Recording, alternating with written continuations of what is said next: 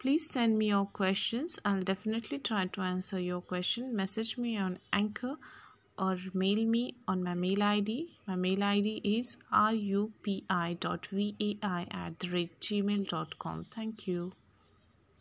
Welcome back friends आज हम study करने वाले हैं N C R T biology book का फोर्थ चैप्टर जो कि है रिप्रोडक्टिव हेल्थ अभी तक हमने ह्यूमन रिप्रोडक्टिव सिस्टम को देखा अब हम रिप्रोडक्टिव हेल्थ के बारे में डिस्कस करेंगे, जिसमें कि हम रिप्रोडक्टिव ऑर्गन और उसके नॉर्मल फंक्शनिंग जैसे होती है, उसके बारे में देखेंगे।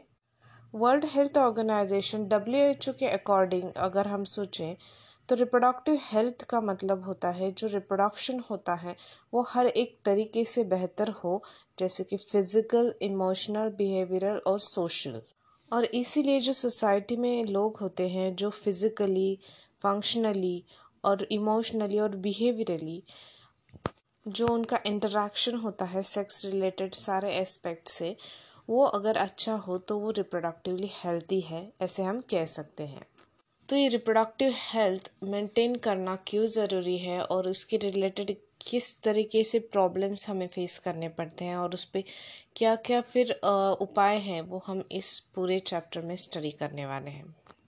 तो फ़र्स्ट पॉइंट है reproductive health problems and strategies India ऐसी पहली कंट्री है जिसमें कि health related programmes national level पे किए जाते हैं और जिसमें कि फ़र्स्ट जो इनिशिएटिव लिया था वो 1951 में लिया गया था, जिसमें कि फैमिली प्लानिंग का जो प्रोग्राम था वो किया गया था। और ऐसे जो प्रोग्राम्स होते हैं वो अंडर आर सी एच जो कि reproductive and child health care programmes में आता है, जिसमें कि लोगों को एडुकेट किया जाता है और हर एक एस्पेक्ट से उन्हें समझाया जाता है रिप्रोडक्टिव हेल्थ के बारे में और जो रिप्रोडक्टिव हेल्थ होती है, वो मेंटेन रहने के लिए जो फैसिलिटीज़ चाहिए होती है, वो प्रोवाइड की जाती है।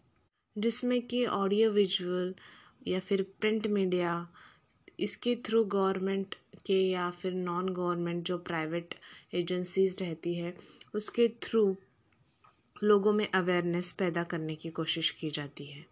और अगर सोशल एस्पेक्ट से हम देखें तो इसमें पेरेंट्स का रिलेटिव्स का टीचर्स का फ्रेंड्स का बहुत ज़्यादा मेजर रोल रहता है। जिसमें कि स्कूल में जाके बच्चों को सेक्स एजुकेशन के बारे में अवेयर किया जाता है। उनको सेक्स रिलेटेड सभी एस्पेक्ट के बारे में इंफॉर्मेशन दी जाती है, जिसमें कि रिप्रोडक्टिव ऑर्गन के बारे में बताया जाता है, फिर सेक्सुअल प्रैक्टिसेस के बारे में बताया जाता है हाइजीनिक जो सेक्सिल प्रैक्टिस होती है उसके बारे में बताया जाता है, और सेक्सुअली ट्रांसमिटेड डिसीज़ के बारे में बताया जाता है। और ये एजुकेशन ज़्यादातर टीनेजर्स को भी दी जा, दिया जाता है कि उनको एक हेल्दी रिप्रोडक्टिवली हेल्दी लाइफ मिल सके। और जो मैरिड कपल होते हैं उनको भी ये एजुकेशन दिया जाता है ताकि वो जो आ, उनके लिए अवेलेबल बर्थ कंट्रोल ऑप्शंस हो वो उन्हें पता होने चाहिए प्रेग्नेंट मदर को। और फिर प्री नाटल हेल्थ केयर मतलब बच्चे के पैदा होने के बाद उसकी किस तरह से केयर लेनी चाहिए इस तरीके के सारे अवेयरनेस उसमें बताए जाते हैं। और चाइल्ड हो बर्थ होने के बाद उसमें ब्रेस्ट फीडिंग का या फिर हर एक मेल और फीमेल को इक्वल अपॉर्चुनिटी देने के लिए जो प्रोग्राम्स किए जाते हैं, वो भी सोशल अवेयरनेस में आते हैं और ये इस प्रोग्राम्स के थ्रू किए जाते हैं। और जो फैमिली प्लानिंग प्रोग्राम होते हैं, उसमें पॉपुलेशन जो ग्रो होती जा रही है, उसके अवेयरनेस के बारे में लोगों को बताया जाता है। और जो सेक्स रिलेटेड क्राइम्स होते हैं सेक्स एब्यूज़ होते हैं, वो ना हो, इसलिए वो प्रिवेंट करने के लिए उनमें उस तरीके से सोसाइटी में रिस्पॉन्सिबिलिटी उनकी होती है कि वो उन्हें एजुकेट करें ताकि हमें एक हेल्दी सोसाइटी मिल सके। और ऐसे जो प्रोग्राम्स होते हैं, वो सक्सेसफुली इम्प्लीमेंट होने के लिए उनको बहुत अच्छी तरह से फैसिलिटीज़ मिलना ज़रूरी होती है प्रोफेशनल एक्सपर्ट्स की ज़रूरत होती है और जो मटेरियल रिक्वायर्ड होता है, वो भी उन्हें प्रोवाइड होना बहुत ज़रूरी होता है। और इसमें मेजरली जो चीज़ें रिक्वायर्ड होती है, वो मेडिकल रिलेटेड होती है, क्योंकि जो हेल्थ रिलेटेड प्रॉब्लम्स होते हैं रिप्रोडक्टिव हेल्थ के रिलेटेड वो ज़्यादातर pregnancy delivery S T D abortion menstrual problem contraception या फिर इनफर्टिलिटी के बारे में होते हैं। और ये सारी जो चीज़ें ठीक तरह से इम्प्लीमेंट होने के लिए टाइम टू टाइम लोगों तक पहुँचना ज़रूरी होती है, लोगों को उनके बारे में अवेयर होना ज़रूरी होती है। और जो बैन लगाया गया है एमनियोस्थेसिस पे फिटल सेक्स डिटर्मिनेशन पे, जिससे कि हम क्रोमोजोमल पैटर्न समझ सकते हैं, जो एम्ब्रियो के सराउंडिंग फ्लूड होता है उसका यूज़ करके, जिससे कि हमें सेक्स डिटरमाइन कर सकते हैं। लेकिन ये लीगली बैन किया हुआ है। इस तरीके से जो प्रॉब्लम्स हेल्थ रिप्रोडक्टिव हेल्थ के रिलेटेड होते हैं, वो ना होने के लिए जो रिसर्च होना चाहिए रिप्रोडक्शन के रिलेटेड एरियाज़ में, उसे इनक्रेज करने का काम ये गवर्नमेंटल और नॉन गवर्नमेंटल एजेंसीज़ जो होती है, वो करती रहती है। जिसमें कि महिलाओं के लिए जो सहेली नाम के कॉन्ट्रासेप्टिव पिल्स मिलते हैं, वो लखनऊ में रिसर्च सेंटर पे सेंट्रल ड्रग रिसर्च इंस्टीट्यूट में डिस्कवर किए हुए हैं। और इस प्रोग्राम से जो फ़ायदे होते हैं, वो होते हैं कि सेक्स रिलेटेड इन्फॉर्मेशन मिलती है। और जो डिलीवरी फैसिलिटीज़ जो होती हैं, वो मिलती हैं और जो प्री नाटल या पोस्ट नाटल हेल्थ केयर के बारे में डिस्कस किया जाता है, जिससे कि जो इन्फेंट मोर्टालिटी रेट जो होता है, वो कम हो जाए और जो कपल्स होते हैं, जिससे कि स्मॉल फैमिलीज़ के लिए इनक्रेज किया जाता है और जिसमें कि, और जो सेक्स ट्रांसमिटेड डिसीज़ जो होते हैं, वो उनको डिटेक्ट करके क्योर करने का काम भी किया जाता है और कुछ सेक्स रिलेटेड प्रॉब्लम्स भी हो तो उस पर सोल्यूशंस बताए जाते हैं ताकि हमें एक रिप्रोडक्टिवली हेल्दी सोसाइटी मिल सके। तो नेक्स्ट पॉइंट है population explosion and birth control जैसे कि हमने देखा है कि पॉपुलेशन का जो एक्सप्लोजन होता है वो बहुत ज़्यादा क्वांटिटी में बढ़ चुका है और जिसमें कि जो वर्ल्ड पॉपुलेशन है वो अराउंड टू बिलियन तक जा चुकी है, जिसमें कि जिसमें कि नाइन्टीज़ में टू मिलियन तक थी और अभी वो टू थाउज़ेंड में सिक्स मिलियन तक जा चुकी है। और सिमिलरली यही हमें इंडिया में भी दिखता है कि पॉपुलेशन का जो अप्रॉक्सीमेट रेट था वो थ्री फिफ्टी मिलियन था इंडिपेंडेंस के टाइम और और ये बिलियंस में जा चुका है दो हज़ार तक। और मई दो हज़ार में तो ये वन बिलियन तक क्रॉस हो चुका था।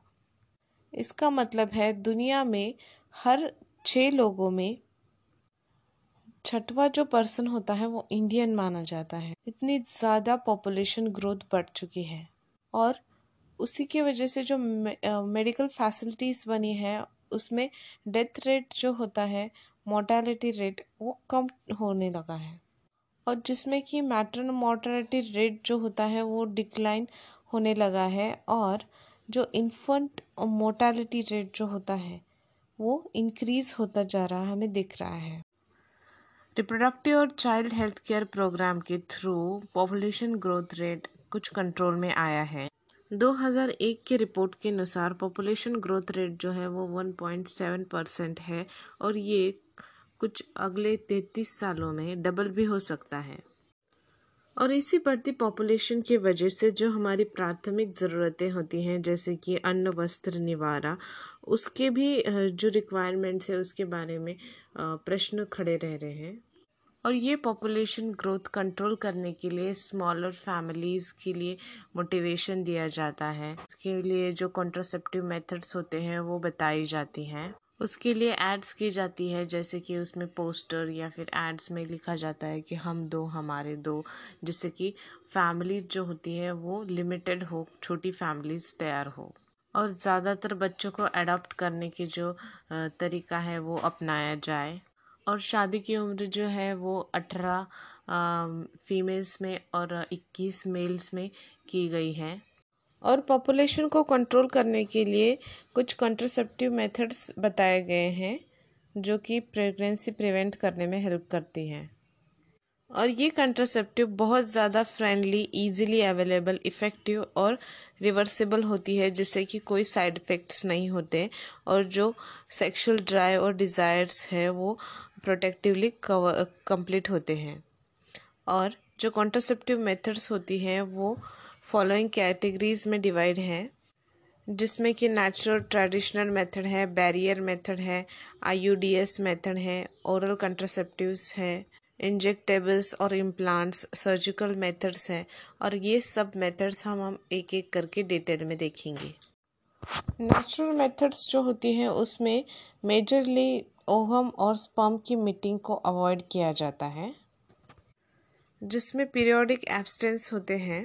जिसमें कपल्स जो हैं वो ten to seventeen menstrual cycle के डेज़ में जो कांटेक्ट होता है, वो अवॉइड करते हैं क्योंकि ये पीरियड जो होता है वो ओवुलेशन का होता है।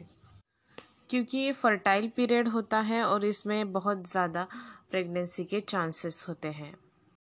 नेक्स्ट मेथड है विड्रॉवल और क्वाइटस इंटरप्ट्स जिसमें कि सेक्सुअल इंटरकोर्स के दौरान जो मेल होता है वो इजेक्शन के टाइम ही पेनिस वेजाइना से बाहर निकालकर इंसेमिनेशन को अवॉइड करता है। और नेक्स्ट मेथड है लैक्टेशनल एमनोरिया जिसका कि मतलब है एब्सेंस ऑफ़ मेंसुरेशन इस मेथड में चाइल्ड डिलीवर्ड होने के बाद जो फीमेल होती है, जो ब्रेस्ट फ़ीड करती है चाइल्ड को, वो कम से कम सिक्स मंथ तक उसमें पीरियड जो है वो नहीं आता है। और इस टाइम पीरियड में जो कंसेप्शन होने के चांसेस है प्रेगनेंसी रहने के चांसेस हैं, वो ऑलमोस्ट ज़ीरो होते हैं। इसीलिए इस टाइम पे जो है जो प्रेगनेंसी अवॉइड करने के लिए जो मेडिसिन या डिवाइसेस की ज़रूरत पड़ती है, वो बिल्कुल भी नहीं पड़ती। बट इस मेथड में जो फेलियर होने के चांसेस या फिर आ, किसी फीमेल को अर्ली पीरियड अगर आ गया तो इस आ, जो मेथड को है वो फेल होने के चांसेस भी रहते हैं। नेक्स्ट मेथड है बैरियर मेथड जिसमें कि ओहम और स्पर्म का जो मेटिंग होता है उसको प्रिवेंट करने के लिए उसको टालने के लिए जो होता है बैरियर यूज़ किए जाते हैं, जिसमें कि कुछ मेथड्स अवेलेबल है, जैसे कि वो मेल्स के लिए भी है और फीमेल्स के लिए भी है। यहाँ हमें कुछ डायग्राम्स दिए गए हैं, जिसमें कि हम वो बैरियर्स देख सकते हैं, जिसमें figure number four point one A B जो मेथड है, वो बैरियर मेथड्स में आती है। और और ये मेल और फीमेल्स के लिए कॉन्डोम्स होते हैं, और जो कि थिन रबर से बने हुए होते हैं, जिससे कि जो मेल्स में होता है, पेनिस कवर करने के लिए होता है और फीमेल्स में वजाना और सर्विक्स को कवर करने के लिए इसका यूज़ किया जाता है ताकि जो क्वाइटस रिलीज़ होता है पेनिस से, वो फीमेल रिप्रोडक्टिव सिस्टम में, ट्रैक में ना जा पाए। जिससे कि कंसेप्शन नहीं हो पाता है और निरोध जो होता है, वो मेल के लिए जो कॉन्डोम्स यूज़ करते हैं, उसका पॉपुलर ब्रांड है। और कंडोम्स का यूज़ जो है, वो कुछ इन ईयर्स में ज़्यादा ही बढ़ चुका है, ताकि जो सेक्सुअल ट्रांसमिटेड डिसीज़ हो या फिर एड्स जैसे डिसीज़ हो, वो ट्रांसमिट ना हो पाए। दोनों भी मेल और फीमेल्स के जो कॉन्डम्स होते हैं, वो डिस्पोजेबल होते हैं। और ये खुद ही इंसर्ट कर सकते हैं, और जिससे कि प्राइवेसी मेंटेन हो सकती है। डायफार्म, सर्वाइकल कैप्स, वॉल्स, इस तरीके की जो बैरियर्स होती है, जो कि रबर से बनी हुई हैं, होती हैं, वो भी फीमेल रिप्रोडक्टिव ट्रैक को कवर करने के लिए, सर्विक्स को कवर करने के लिए ड्यूरिंग क्वाइटस, ये यूज़ की जाती है और जिससे कि कंसेप्शन प्रिवेंट हो जाता है और जो स्पर्म की एंट्री होती है सर्विक्स में, वो ब्लॉक कर दी जाती है और ये जो होते हैं, वो रीयूजेबल होते हैं। और इन्हीं जो बैरियर्स होते हैं, उनके साथ जो स्पर्मिसाइडल क्रीम्स होती हैं या फिर जेली फोम्स ये भी मिलते हैं, जिससे कि इसकी कॉन्ट्रासेप्टिव इफ़िशेंसी जो है, वो और ज़्यादा हो सके। और एक इफ़ेक्टिव मेथड होती है, जो कि बहुत ज़्यादा पॉपुलर है, वो होती है इंट्रायूटराइन डिवाइसेस आईयूडीज जिसमें कि कुछ डिवाइसेस होते हैं, जो कि इंसर्ट किए जाते हैं एक्सपर्ट डॉक्टर्स या नर्स की तरफ़ से यूटेरस में वजाइना के थ्रू जिसमें कि होते हैं नॉन मेडिएटेड आयोडीज जैसे कि लिप्स ओ लूप और भी होते हैं वो कॉपर रिलीजिंग आयोडीज होते हैं, जैसे कि copper T copper seven multi load three seventy five और कुछ हार्मोन रिलीजिंग आयोडीज होते हैं, जैसे कि progestasert L N G twenty जो कि हम figure number four point two में उसका एक एग्ज़ाम्पल देख सकते हैं। इन आयोडीज की वजह से जो फैगोटासाइटोसिस होता है स्पर्म का, वो इंक्रीज होता है ताकि जो स्पर्म होते हैं, जिसको फॉरेन बॉडी समझ के फैगोसाइटोसिस होके, फिर वो जो बॉडी फीमेल बॉडी के सेल हैं, उन्हें डिस्ट्रॉय कर देते हैं और यूटेरस में उनका ये जो पूरा फैगोसाइटोसिस प्रोसेस हो जाता है ताकि फर्दर प्रेगनेंसी ना रह सके। और जो कॉपर आयंस है, वो स्पर्म की जो मोटिलिटी होती है तो उनकी जो रफ्तार होते हैं, वो धीमी कर देते हैं, जिसके वजह से जो उनकी फर्टिलाइजिंग कैपेसिटी और जो उनका ओहम तक पहुँचना, वो मुमकिन नहीं होता है। इसके लिए कॉपर आयंस का यूज़ किया जाता है। और जो हार्मोन रिलीजिंग आयोडीज होते हैं, वो यूटेरस को अनसस्टेनेबल बनाते हैं इम्प्लांटेशन के लिए, जिससे कि जो ओहम होता है, उसको फर्टिलाइज होने के बाद इम्प्लांट नोवो नहीं हो पाता है और जिससे कि, और जो सेविक्स होता है, वो स्पर्म को अपोज करता है होस्टाइल करता है उसे। आयोडीज उनके लिए बहुत ज़्यादा आइडियल होते हैं जो फीमेल्स प्रेगनेंसी को थोड़ा डिले करवाना चाहती हैं या फिर दो बच्चों में थोड़ा अंतर रखना चाहती हैं। ये बहुत ज़्यादा तरीके से इंडिया में यूज़ की जाने वाली टेक्निक है। और कुछ ओरल एडमिनिस्ट्रेशन किए जाते हैं, जिसमें कि स्मॉल डोसेस में प्रोजेस्ट्रॉन या फिर पोजेस्ट्रॉन इस्ट्रोजन कॉम्बिनेशन में जो कॉन्ट्रासेप्टिव जो अवेलेबल होती है, जैसे कि वो पिल्स होती हैं तो उस तरह की का जो खाने वाली गोलियाँ मिलती हैं, उन्हें वो यूज़ करती है। और यही टैबलेट्स वो डेली भी लेती हैं। इक्कीस दिनों तक और उनका जो ये टैबलेट्स लेने का स्टार्टिंग टाइमिंग होता है वो पीरियड्स के जो फ़र्स्ट फाइव डेज़ होते हैं उससे वो साइकिल के जो होते हैं फाइव डेज़ उससे स्टार्ट करते हैं। और जब मैंसुरेशन होता है, तब उसमें गैप वो लेती है और फिर से यही प्रोसेस उनको इक्कीस दिनों तक रिपीट करनी पड़ती है ताकि वो कंसेप्शन अवॉइड कर सकें अवॉइड कर सकें और ये इनिबिट करती है ओवुलेशन और इम्प्लांटेशन को और सर्वाइकल म्यूकस को को जो क्वालिटी होती है उसकी, उसको भी अल्टर कर देती है ताकि जो स्पर्म होते हैं उनकी एंट्री उसमें ना हो पाए। पिल्स जो होते हैं बहुत ज़्यादा इफ़ेक्टिव होते हैं जिससे कि साइड इफ़ेक्ट बहुत कम होते हैं और बहुत ज़्यादातर फीमेल्स इसका यूज़ करती हैं। जिसमें सहेली जो है वो ओरल कंट्रासेप्टिव होती है, जो कि नॉन स्टेरॉयडल प्रिपरेशन होती है। और ये पिल्स जो होती है वो वीक में एक बार लेनी होती है, जिससे कि कम साइड इफ़ेक्ट्स हैं और हाई कंट्रासेप्टिव वैल्यू है। फीमेल्स में प्रोजेस्ट्रॉन या प्रोजेस्ट्रॉन का कॉम्बिनेशन एस्ट्रोजन के साथ भी यूज़ किया जाता है एज ए इंजेक्शन उसमें जो स्किन के अंडर उसे इम्प्लांट करते हैं, वो हम figure number four point three में देख सकते हैं। जिसकी कि एक्शन जो होती है, वो पिल्स की जैसे ही होती है, लेकिन उसका जो इफ़ेक्टिवनेस है, वो कुछ ज़्यादा होता है। और अगर कभी अनवांटेड प्रेगनेंसी रह सके, जो कि रेप की वजह से या फिर अनप्रोटेक्टेड इंटरकोर्स की वजह से हो, तब ये प्रोजेस्ट्रॉन प्रोजेस्ट्रॉन एस्ट्रोजन कॉम्बिनेशन जो होता है, या फिर आयोडीज होते हैं, उनका administration within seventy two hours अगर किया जाए तो वो बहुत ज़्यादा इफ़ेक्टिव रहता है। और कॉन्ट्रासेप्टिव मेथड्स में कुछ सर्जिकल मेथड्स भी होते हैं। उन मेथड्स को हम स्टरलाइजेशन कहते हैं।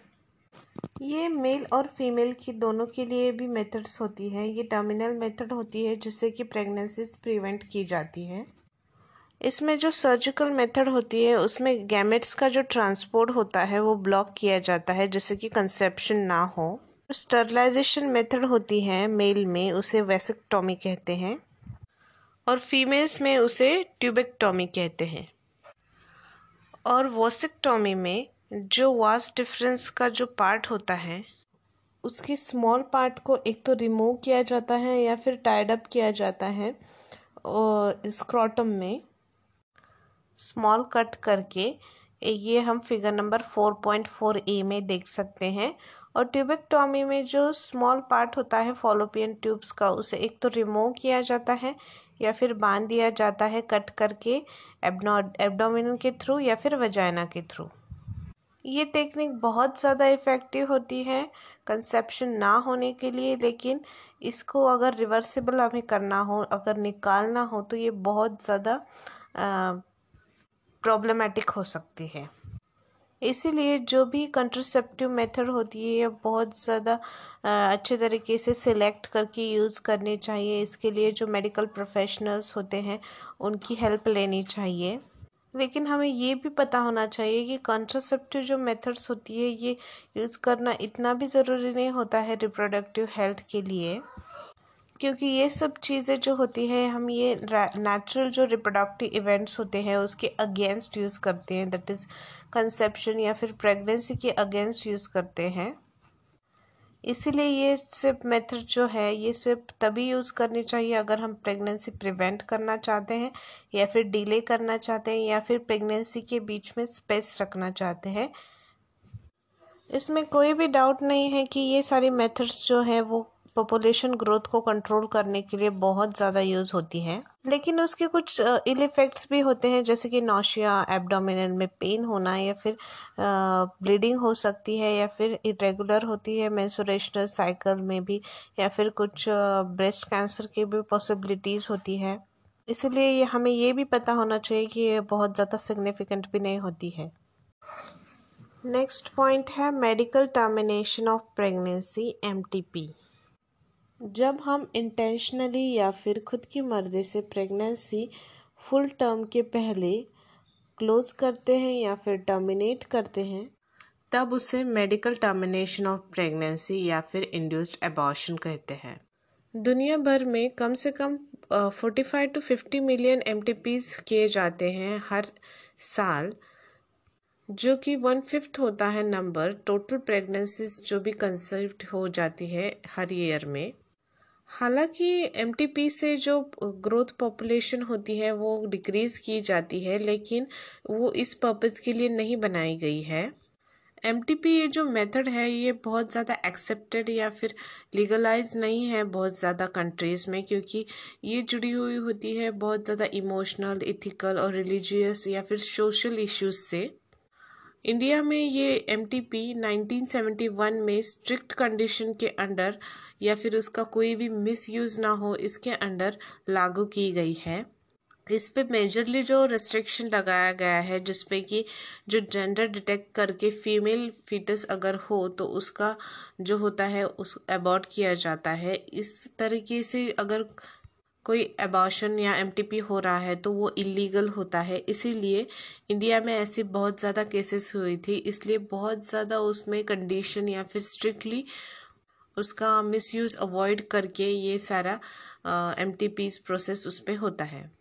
तो फिर एमटीपी का यूज़ किस लिए होता है? एमटीपी का यूज़ जो होता है, वो जो अनवांटेड प्रेगनेंसीज होती हैं, उसको रिमूव करने के लिए या फिर जो भी रेप की वजह से जो इंटरकोर्स होके जो प्रेगनेंसी रहती है, उसको रिमूव करने के लिए। या फिर एमटीपी उस केसेस में भी बहुत ज़्यादा इंपॉर्टेंट होती है, जबकि प्रेगनेंसी हार्मफुल हो या फिर फीटर की जो या फिर मदर को कोई प्रॉब्लम उससे क्रिएट हो रहा हो, तब एमटीपी करना ज़रूरी होता है। एमटीपी जो होती है, वो सेफ़ होती है फ़र्स्ट ट्राइमेस्टर में up to twelfth week of pregnancy second trimester में ये एबॉर्शन बहुत ज़्यादा रिस्की हो सकता है। और जो अनसेफ एमटीपी होता है मेजोरिटीली जब इलीगली एमटीपी किया जाता है, तब जब जो लोग ये सब चीज़ें करते हैं, वो अनट्रेंड होते हैं अनक्वालिफाइड होते हैं, इस वजह से फिर ये जो एमटीपी होता है, वो अनसेफ होता है और ये बहुत ज़्यादा घातक हो सकता है। और जो डेंजरस ट्रेंड चलता है, जिसमें कि एमनियोस्थेसिस का भी जो मिसयूज़ होता है, जिसमें कि अनबॉर्न जो चाइल्ड होता है, उसका सेक्स डिटरमाइन करने के लिए उसका यूज़ करते हैं। जैसे कि फ्रिक्वेंटली अगर फीमेल चाइल्ड बर्थ हो रहा है तो एमटीपी करके उसको रिमूव किया जाता है। ये टोटली इलीगल होता है।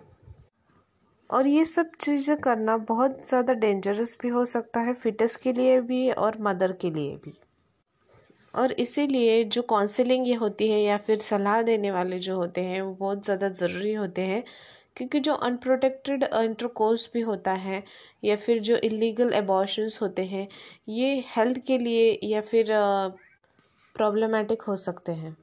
नेक्स्ट पॉइंट है सेक्शुअली ट्रांसमिटेड डिसीज़ ये इस तरह के डिसीज़ होते हैं जो कि इन्फेक्ट करते हैं बॉडी को थ्रू द सेक्सुअल इंटरकोर्स ऐसे डिसीज़ को हम कहते हैं सेक्शुअली ट्रांसमिटेड डिसीज़ या फिर वेनेरियल डिसीज़ या फिर रिप्रोडक्टिव ट्रैक इन्फेक्शन जिसमें कि एग्जांपल्स है gonorrhoea syphilis genital herpes chlamydiasis genital warts trichomoniasis hepatitis B और जो मोस्ट डिस्कस्ड इन्फेक्शन जो रिसेंट ईयर में हमने देखा है वो है एचआईवी का। एचआईवी जो होता है, वो एड्स को कॉज करता है और ये बहुत ज़्यादा कॉमन सेक्सुअल ट्रांसमिटिंग डिसीज़ है। और यही एच सबसे ज़्यादा डेंजरस होता है। और इनमें से जो डिसीजेस है, जैसे कि हेपेटाइटिस बी एच ये जो इंजेक्शन के नीडल्स होते हैं या फिर सर्जिकल इंस्ट्रूमेंट्स होते हैं, उससे ट्रांसमिट भी हो सकता है। इनका जो ट्रांसफ़र होता है, वो इन्फेक्टेड पर्सन से भी होता है जिससे कि ट्रांसफ्यूजन ब्लड का अगर किया जाए या फिर मदर से चाइल्ड को भी इसका ट्रांसमिट हो सकता है। हिपेटाइटिस बी जेनाइटल हर्ब्स या फिर एच के बजाय जो भी कोई डिसीजेज जो होते हैं जेनाइटल वो क्यूर हो सकते हैं, और उसमें ट्रीटमेंट अवेलेबल है। इसमें जो अर्ली सिम्टम्स हमें दिखाए जाते हैं, वो होता है इचिंग का या फिर फ्लूड डिस्चार्ज होना स्टार्ट हो जाता है या फिर स्लाइटली पेन या फिर स्वेलिंग आ जाती है जेनेटल रीजन में।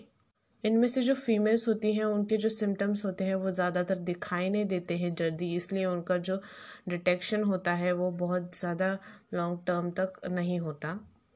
इसीलिए अगर अर्ली सिम्टम्स जल्दी ना दिखाई दिए तो फिर सेक्सुअली ट्रांसमिटेड डिसीज़ होने का चांसेस ज़्यादा रहते हैं। इसीलिए अगर इन्फेक्टेड पर्सन हो तो वो टाइम टू टाइम डिटेक्शन उसका होना और प्रॉपर ट्रीटमेंट देना बहुत ज़रूरी होता है।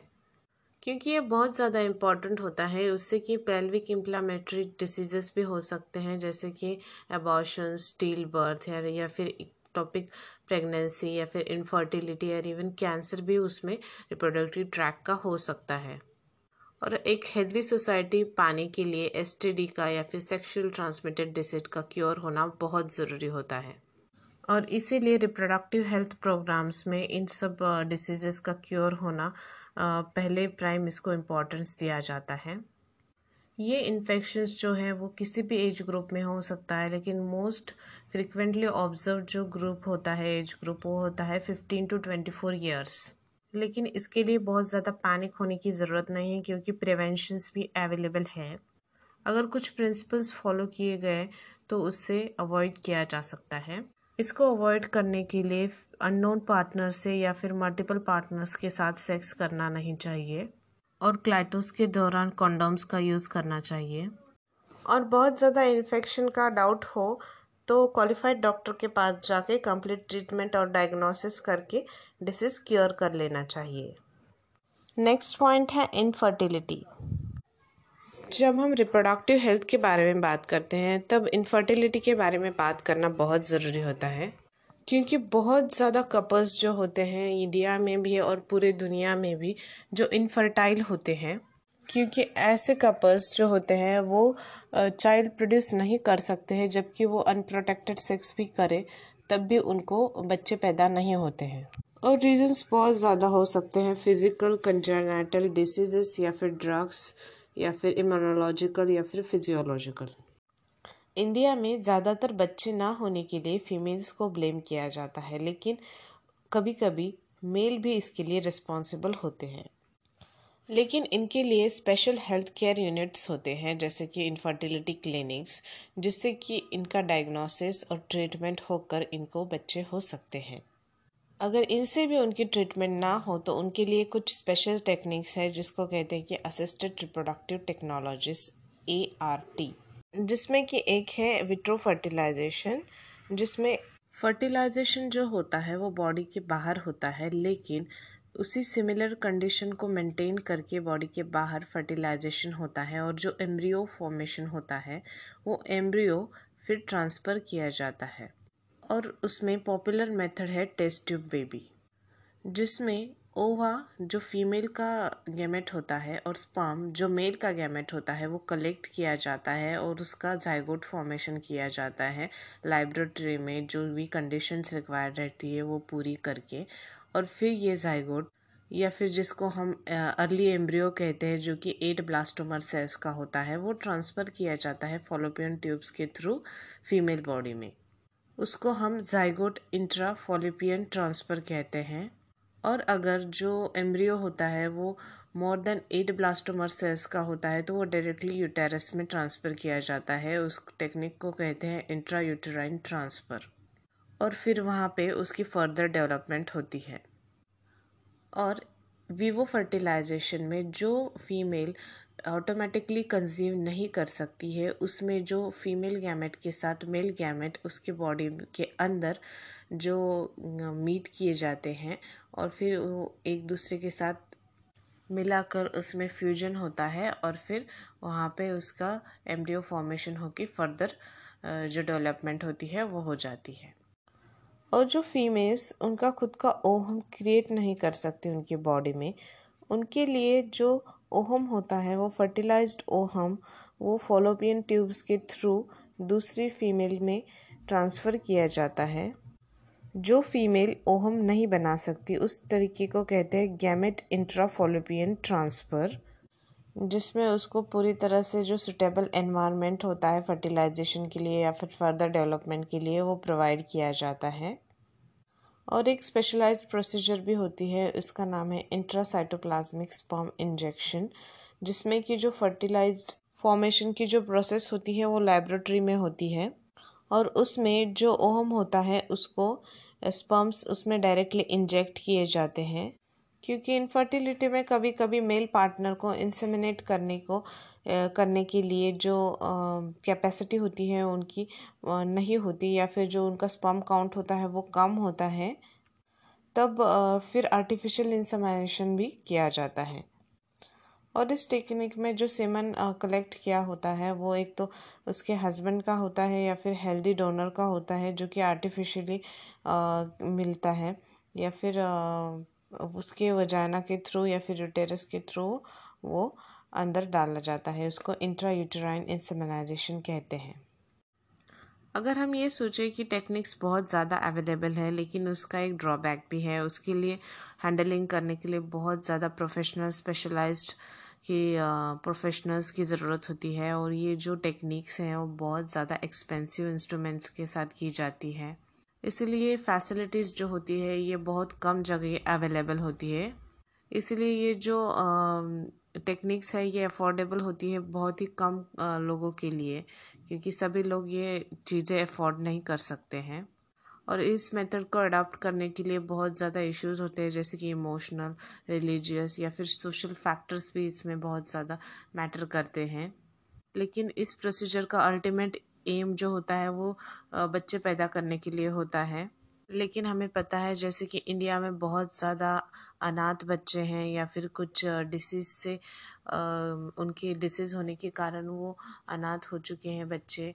उनको ऑर्फनेज में रखा जाता है। उन बच्चों को अडॉप्ट करना, उनका जो केयर करना है, ये भी एक अच्छी प्रोसीजर हो सकती है बच्चे अडॉप्ट करने के लिए। और ये करना बहुत ज़रूरी होता है सोसाइटी में। और जो लोग पेरेंटहुड इंजॉय करना चाहते हैं या फिर पाना चाहते हैं, उनके लिए बेस्ट टेक्निक है। At this is the end of the chapter if you have any query you can ask I definitely answer your question and please share it with your friends and help them also and study well best luck